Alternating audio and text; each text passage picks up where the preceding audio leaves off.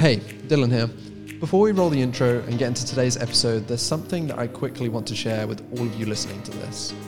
So, given the current situation in the world, live content is becoming more and more important for SaaS companies right now. Webinars, roundtables, and online events are taking over. And if you've tried running any of these yourself, you know just how difficult they can be. And that's where today's sponsor can help. Restream allows you to broadcast live, engaging video directly from your browser to 30 plus social networks at the same time. They power over 8 million live streams every single month and are already trusted by companies like Cisco, IBM, and Microsoft. And more importantly, I love Restream and I'm using it every single day. So, with this sponsorship, they're enabling us to take this podcast and my own live streams to the next level so that we can bring you even better interviews. If you would want to try it out, please visit restre.am forward slash Dylan. That's R E S T R E dot am forward slash Dylan. It'll take you straight to the homepage and show them that you came from this podcast. They have a great free plan that you can use to test it out, and you'll also get a $10 credit when signing up using that link. So once again, that's restre.am forward slash Dylan. Okay, let's get into today's show and roll the intro.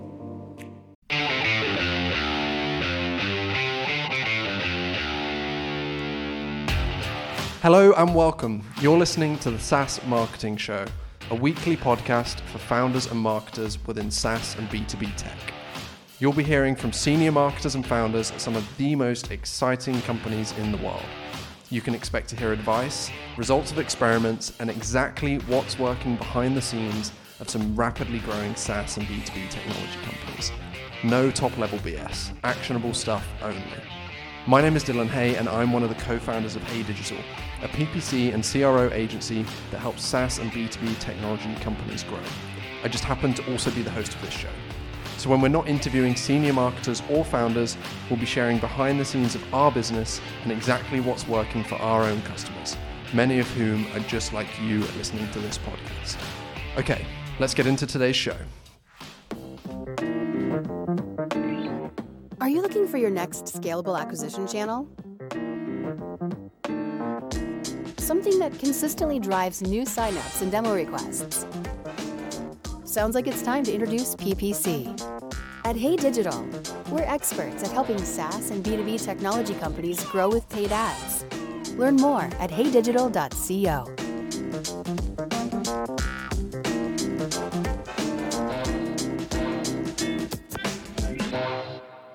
Hello, everyone. Welcome to today's episode of the SaaS Marketing Show. I am really excited about today's one. I'm joined by Bruno Bin, who is the CMO at Smarp and also the host of the fairly new Comms Shift podcast, which you should check out if you're listening to this one.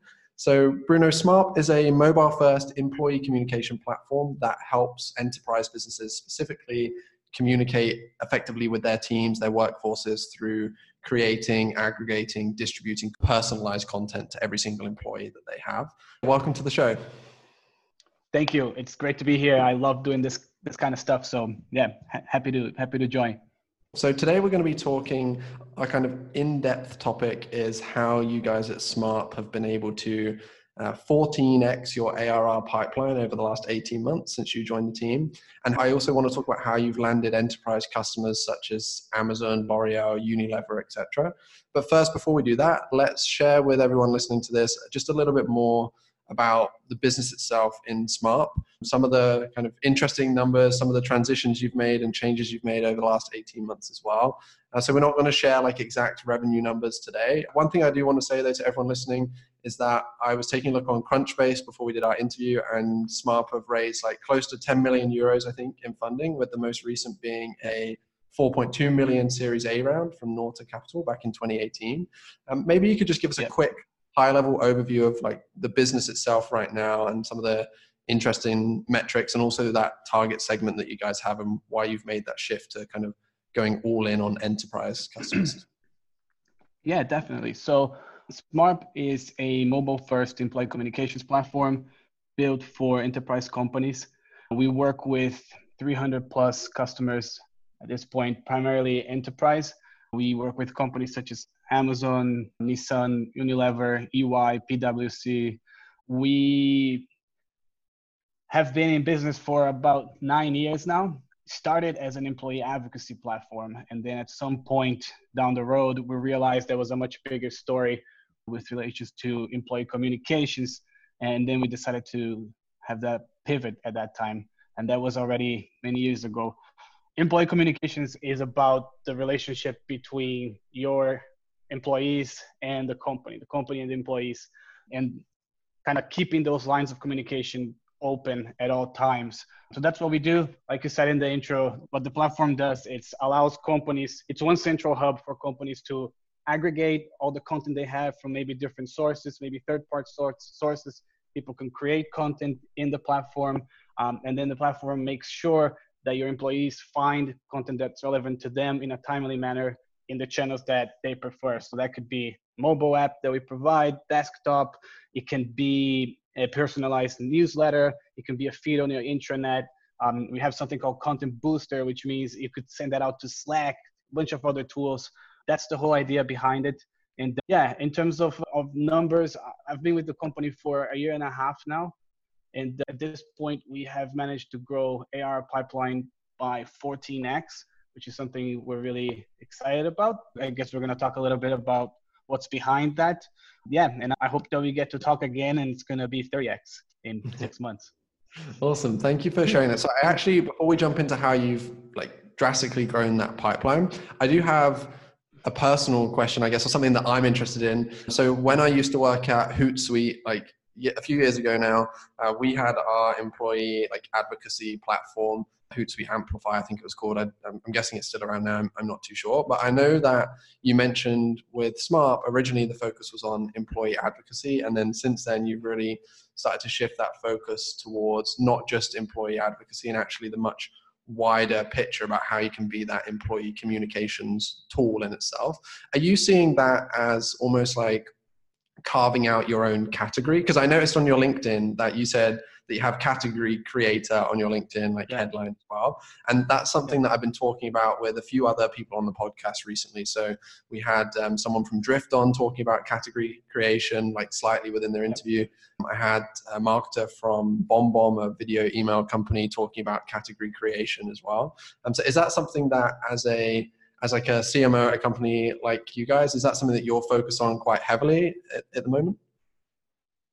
Yeah, definitely. I guess there's there's a lot on that on, on that question in that question, but the employee advocacy is a con, as a concept is it, it, works really well for people who don't know. It means you know people trust people more than they trust corporations, right? So it's the idea of having your employees speak out for you, speak out for you on social media.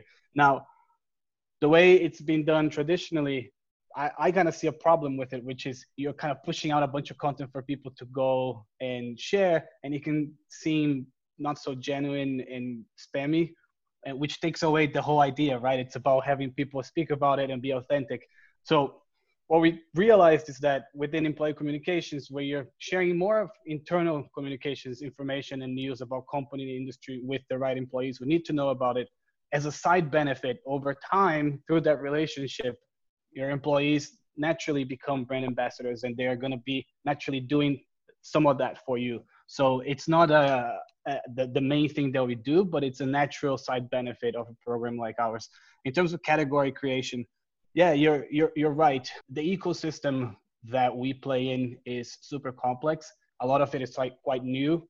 So just kind of wrapping your head around all the different platforms and categories available for internal communications, it, it can be quite overwhelming so what we've done i guess i have to explain a bit more detail but if you if you think of you know a quadrant you have maybe on the your horizontal axis you have you know platforms for internal communications that are more focused on static information on your left and then more personalized dynamic on the right. You can think of things like email and intranets on the left on the on the left for example which is more generic generic and whatnot. And then the other axis is about you know at the bottom you have team communication collaboration that one-to-one chat tools like slack or Skype. Um, kind of in the middle, you, you start to talk about manager communications, cross-functional, and at the very top, you have that organizational communications level, which is where we play, where, where we play, which is company to employees. Now, where we see ourselves is top right. very dynamic, personalized, timely, and regarding that employee to company, company to employee communications. The more, like the deeper we got into that, we started to realize that, yeah, you know, maybe we, we are talking about a new category. We could see more and more coming up about similar types of things in the market. But what we've done is at some point we started to have conversations and work really closely with our friends uh, at G2 and really worked with them to kind of identify that gap on what is the problem that that type of software solves? What do you need to have to solve that problem? And really helped define and shape that category. And it is now a recognized category on g2 it's a recognized category by gartner. But but that's a little bit of the background of, of what happened there. Does that answer your question? Yeah for sure. Thank you for sharing that. Because i think it's a really interesting discussion that's happening within a lot of different like saas and b2b tech marketing spheres at the moment right? It's like i think category creation almost used to be looked at as the the cool thing to do and that people were just testing things out but now i think more and more people are seeing it as a really defining point within how they go to market and how they share their story with with everybody too. So that's that's why i wanted to ask. Yeah 100% uh, all of that and you know figuring out what is the core problem that you solve how you tell that story that's that kind of all goes together. And, and in my opinion that work of and identifying that and your messaging that's that's number one. Like forget everything else right? You can get really cool with martech and build complicated complex systems but it means nothing if you're amplifying the wrong message. It's broken from the beginning. So uh, for us that was something that we really focused on from the get-go to really understand that make sure that the market understands it that it's clear for for our employees as well because when you are when you're doing something that's new those are real challenges Awesome. Yeah, I'm totally in agreement. So thank you for sharing that. Let's let's switch gears a little and let's go into the topic that we are going to be covering. So how you guys have 14x your ARR pipeline over the last 18 months. Now I know that there's no way that we can wrap that up into a period of time like five or five or 10 minutes or 15 minutes even like it's the work that you've been doing over over months and months and months. Let's start with I was listening to a previous podcast interview that you did. You talked a little bit about this four step framework that you have for building a pipeline engine. Maybe that could be a good place to start. Or maybe you want to start by kind of setting a yeah. expectation for kind of where you were at or what the landscape looked like when you came in and then some of the first actions that you that you took. I think that would be interesting for everybody listening. Yeah, sure. When I came in, the marketing team had been without a leader for a few months. I can't remember exactly how much, how long, but they have been without a leader for a few months and had kind of learned to exist in, in that way. So a, a lot of what I wanted to do when I first came in was identify what everybody was doing, what everybody was good at, and then you know thinking of what I where I knew we had to go and what I wanted to build, how we can best utilize those skills, but really make it crystal clear. The everybody collaborates within the team. We work together, but kind of real clear areas of responsibilities. One of the things that we did early on was getting set up with the pipeline engine that I talked about on that previous podcast. At a high level, I, not not to go too much into detail, but it's about four stages of this pipeline. You have the first one, which is all about the fundamentals, right? So it's your messaging, like we discussed, and then a lot of the tech, kind of the the heart and soul of your processes, which would be your marketing automation, your CRM system, how those communicate, a bunch of things that you need to build, like whatever, lead scoring, nurturing, all of those things. You know, the funny thing about all of that is that you need to have all those things, but that's not the fuel to to the pipeline growth right that's something you have to have in place when you you want to scale you want to grow but you can't forget that it's not the most important thing but anyhow that's kind of the first one and then second stage is it's about the piece where all the channels and things that you do to amplify your message and get people to know who you are. In technical terms, I guess become a known prospect in your database. And then the third step is everything that you do from that point on until you know they get into a sales process and throughout the sales process, sales enablement materials, etc. And then finally reviewing, optimizing everything because you could measure it from the beginning. Uh, that's the idea behind the, the pipeline engine. And what it allows you to do is you can analyze um, where you're spending your time, your efforts, where your team is focused, and you can understand very clearly what comes out from X amount of money that you put in in the beginning of it and work to improve that through that breakdown. Sure, and thank you for thank you for sharing that. I know that one thing that's interesting that I want to pick up on that you just said is a mistake that a lot of people sometimes make that holds them back is spending so much time trying to figure out that tech stack or the workflow and it stops them from actually building right? And I, I, know that there's that fine balance that we have to find between making sure you set yourself up for success but also then actually actioning the work that you want to do.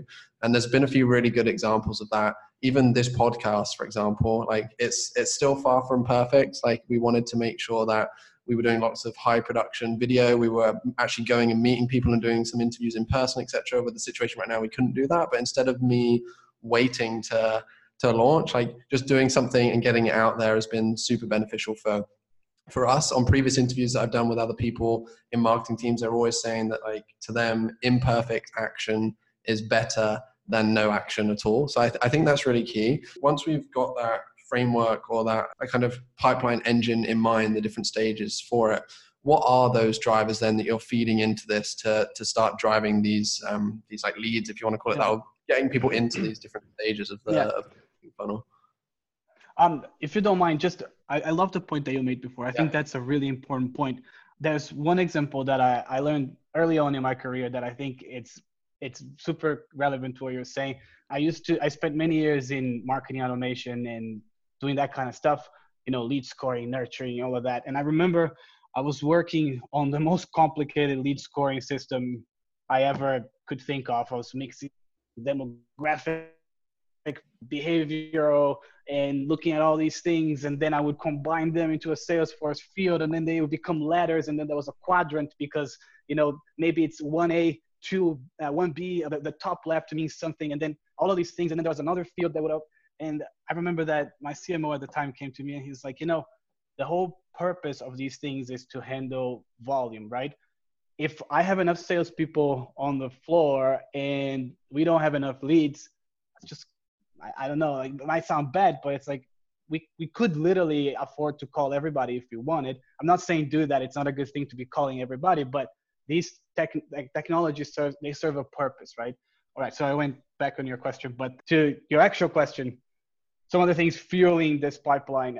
I think that there are three main things that are behind the growth that we've had. So the podcast that we did about a year ago, that we had grown at the time 2.5x pipeline in the first six months. Now it's gone up to 14x, and definitely had, there have been many learnings since then. I think there were three main things, and we can go over those. But first one would be a lot of positioning work. There's some things we can talk about there brand building and building a community. There's a lot we can talk there. And then this, you know, traditional inbound marketing where you understand it, you learn all the rules, but then you figure out how to break them to make it work better for what you need to do. That makes sense. So with the positioning stuff, for example, for us, we went up market. We used to have a self-service model on our website for companies under 100 employees. That also meant that for our product roadmap and our product team, there was less time to focus on enterprise, right? So going up market, we're freeing up time. We can build. There's certain features that are important for those guys, are not so important for enterprise. So that was a the focus is it's a major thing. And just to be clear, growing ARR pipeline is not something that marketing does alone. It's combination of work that you do with marketing, sales, CSMs, with your product team, and that's how that's how it happens. I think that understanding where we fit in the market, we talked about this positioning and whatnot. Really understand the ecosystem uh, of our buyers, which again has an impact on roadmap. So positioning was was huge. If you if you don't understand the problem that you solve, especially in, in enterprise sales, you might find yourself where you are in conversations where you will never win that deal because they're looking they're fundamentally looking to solve a different problem than what what you can offer and that's going to cost you time which is going to have an impact on actual pipeline generation or actually revenue growth. So that was one. Community was a massive thing. So once we had that part kind of figure out we we started to thinking we start we started to think what do we stand for?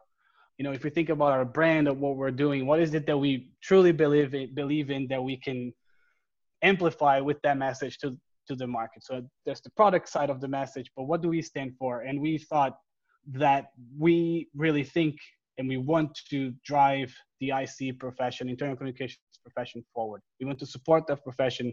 And there's a very good reason for that, which is in the IC world, as a function in a business, it's when, when it's taken as a centerpiece that fuels the rest of the business, it can have such a massive impact on business outcomes. But that's not always the case. I think traditionally, especially, hasn't been really the case. So that became a big part of what we wanted to do. We wanted to support that message to make sure that these people get the, the attention they deserve because they have a really good job and they can have a really powerful impact if it's understood correctly. So that was a big part of everything we did. So we stopped trying to sell, you know, here's a here's a webinar on, you know, whatever it is that really when you join in, I'm gonna try to sell my product to you for 45 minutes and go over 30 slides. And there's going to be 30 people watching live. They're not going to say anything and they're probably going to leave with a bad taste in their mouth right? And then you're going to pass that that to sales and nothing's going to happen. That was something that clicked. And then obviously everybody finds out about Smarp that way. And if they end up coming getting to a point in their careers where what we do is relevant then we'll be top of mind and we'll be in that conversation but you know if you think about going back to you know inbound marketing and all of that. So you could say, I have a blog. I'm going to write an SEO friendly blog. It's going to rank really well. It's going to tra- drive traffic, the right persona, and then they're going to download an ebook from that. And it goes into my marketing automation system. They're a known prospect. Now it goes into this really complex nurturing process, uh, nurturing program. Eventually, they attend a live webinar. Then they hit the MQL threshold. They go over to sales for follow up and they will close at a 1% rate. Um, or you can have all of that running for you, of course, but you build a community, you are in these conversations, and someone goes for coffee with a friend who really likes what you're doing, likes your brand, likes stuff that you guys put out, and their friend happens to be looking for something that maybe your platform will solve. They got a referral for that friend over co- over coffee. They come to your website, they request a demo and that closes at 20% industry average. Does that make sense? So yeah.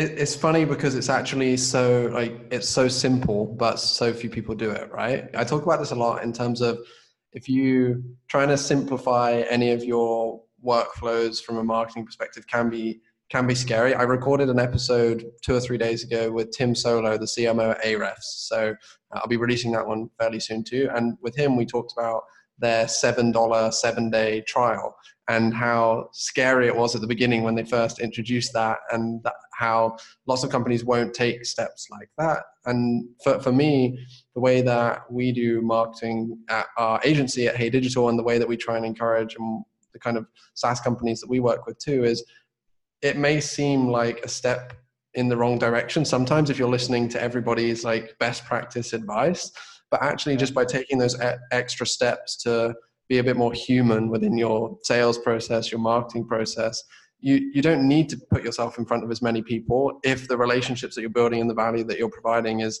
significantly higher because those people will remember you when they need to or they will buy into you and your brand. And yes from a marketing perspective it can be difficult to track that and to attribute that but ultimately when we're marketing we we don't just want to be we shouldn't just care about owning an MQL or an SQL or a, or a lead or hey they they converted because of this one webinar. This is where we all need to be working together as wider teams, like you touched on earlier on. So yeah, I'm I'm totally on the same page with you with with that kind of approach as well.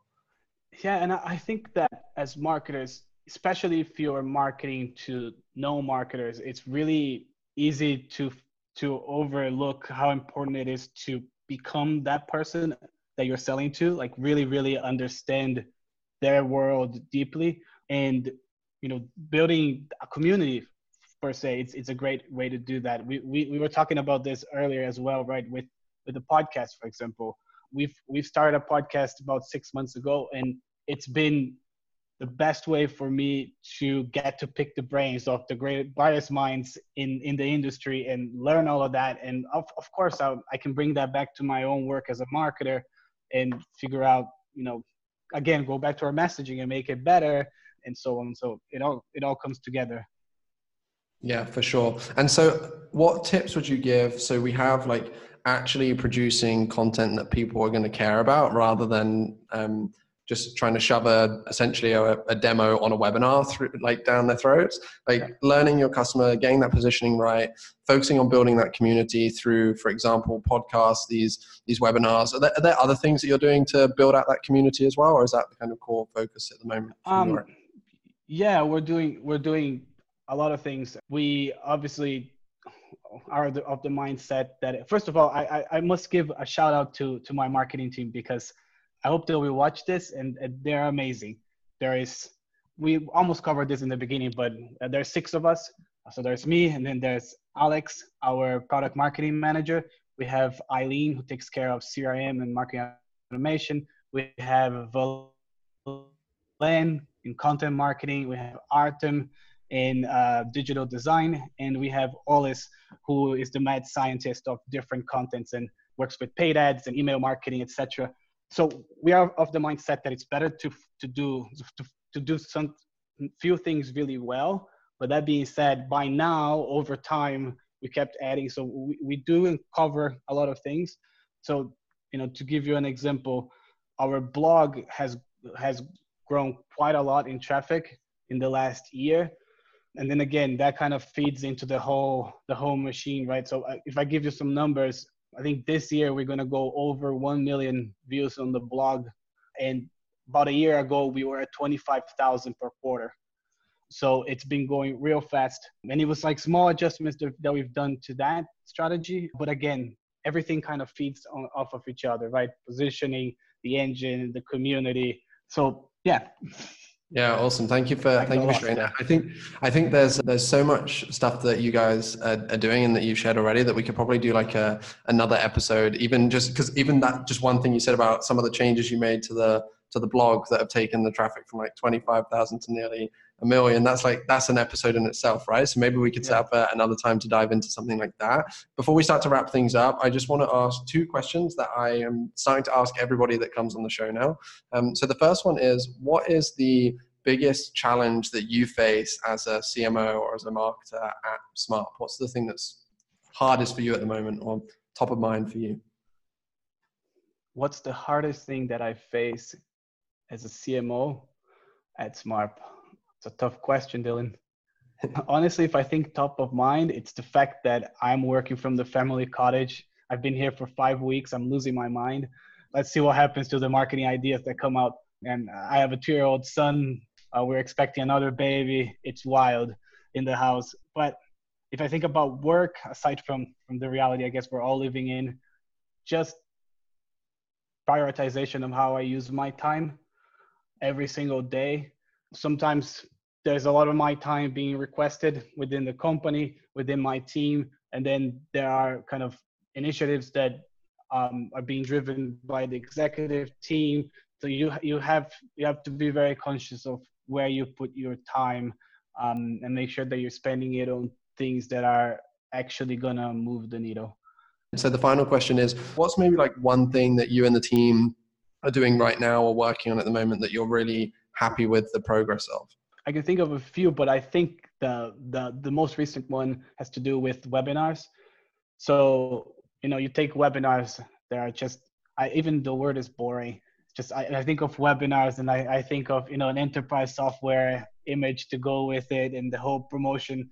So what we've done is we kind of promised ourselves we would never do a webinar again. So we do uh, online sessions, we do uh, debates, we do helplines, and I think over time, within a year and a half, of course, I had done webinars before, but within a year and a half at Smarp, within within the team, we kind of learned little things with everyone, every session that we ran. So I'm really excited about the types of sessions that we're putting on now And with the promotion piece of it, I think we've also kind of learned how it works. So, you know, a lot of people, if you think about LinkedIn, I know you're you're really good at LinkedIn, by the way. If you if you just go and post on your LinkedIn, hey, you know, we're doing a webinar, here's the link, you might not get so much traction on it. Uh, one small thing that we've done is we just said, you know, this is who it's for, uh, why you should care, this is who is joining and why whatnot. Just let us know if you want to join, and then you know actually manually follow up with every person who signals any kind of interest by liking or commenting or whatever. And you know over time as you do that, as you talk to them one by one, they actually attend live. They tell their friends. You do that for six months, and I, I'm telling you, it just explodes. So that's something that we've done recently that I'm really excited about.